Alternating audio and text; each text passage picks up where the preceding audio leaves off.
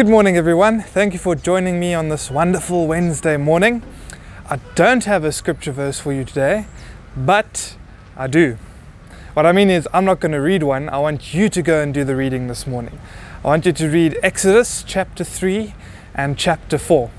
This is when Moses is in the desert and he sees a burning bush and he goes to the burning bush and he meets God. God tells him he needs to take uh, his people Israel out of Egypt because they're slaves there. And Moses comes up with a whole lot of excuses as to why he cannot do that. I spoke briefly about this passage in my sermon on Sunday, and the point of it was that for us looking uh, from the outside into the story, and we know what happens in the story, we see that Moses was making excuses as to, you know, I'm not good enough for this. He, he didn't know what to say to the people. He didn't know who to say spoke to them. How would the people know that uh, that God spoke to Moses? He said he was not a good speaker. And on top of all that, we know Moses' history. He's been in the desert for 40 years. He killed an Egyptian and he fled. He's disconnected with his people, always has been, because he grew up uh, in the royal courts of Pharaoh. So Moses is a very disconnected character who's got just happens to be born uh, an Israelite, and yet God chooses him. But he comes up with all these excuses, which seem perfectly viable, as I've said. I mean, they're very sensible reasons as to why he cannot do this. But I want us, I want us to challenge ourselves today. What excuses do we come up with? What excuses do we have that prevents us from doing what we know God wants us to do? Is it financial stuff?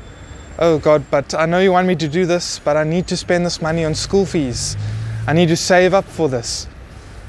Is it a, a, transportation issue? I don't have a means to get there. Petrol's expensive, although it's gone down this morning, I think. Is it a, a social issue? I don't get on with these people. I don't have friends there. There's a language barrier. Is it a spiritual thing? but God, my, I'm just, I'm not feeling it. My spirit's not there. You know, I can't, I can't read and interpret the scripture and speak it nicely. What, whatever our excuses or our reasons might be this morning, let's, let's have a look at them. Let's write them down even.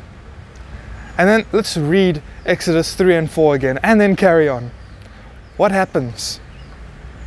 What happens after Moses gives all these all his reasons why he cannot lead the people out of, out of Egypt, all his excuses, all his inner problems, his outer problems. What happens? God still uses him. God chose him and God used him for his purposes. So, all the reasons you might have this morning, write them down, think about them, and then remember God is above your situation. God is above those reasons. God is above those excuses. He will make a way. If He's got work for you to do, He will make sure that you can do it. That's what I want to encourage us with this morning and what I want to challenge you with as well. Go have a look at your excuses. Go through each one and remind yourself, tell yourself that God is above those. You're not standing on your reasons, you're not standing on your own strength, but you are standing on the promises of God, who has said that He will make a way. He has a plan and a purpose for you. He who began a good work in you will see it to completion. Amen. Let's pray.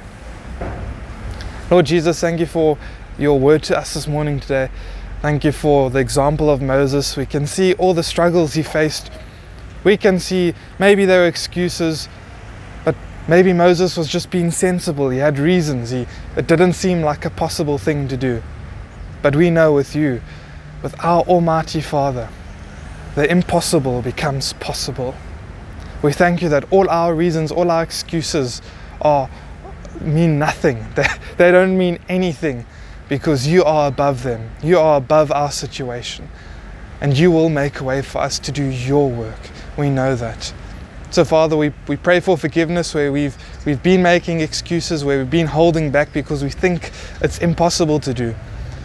And we pray that you help us to just have faith, to have strength, the wisdom from you to carry on with what you need us to do. We ask this with thanksgiving in Jesus' mighty name. Amen.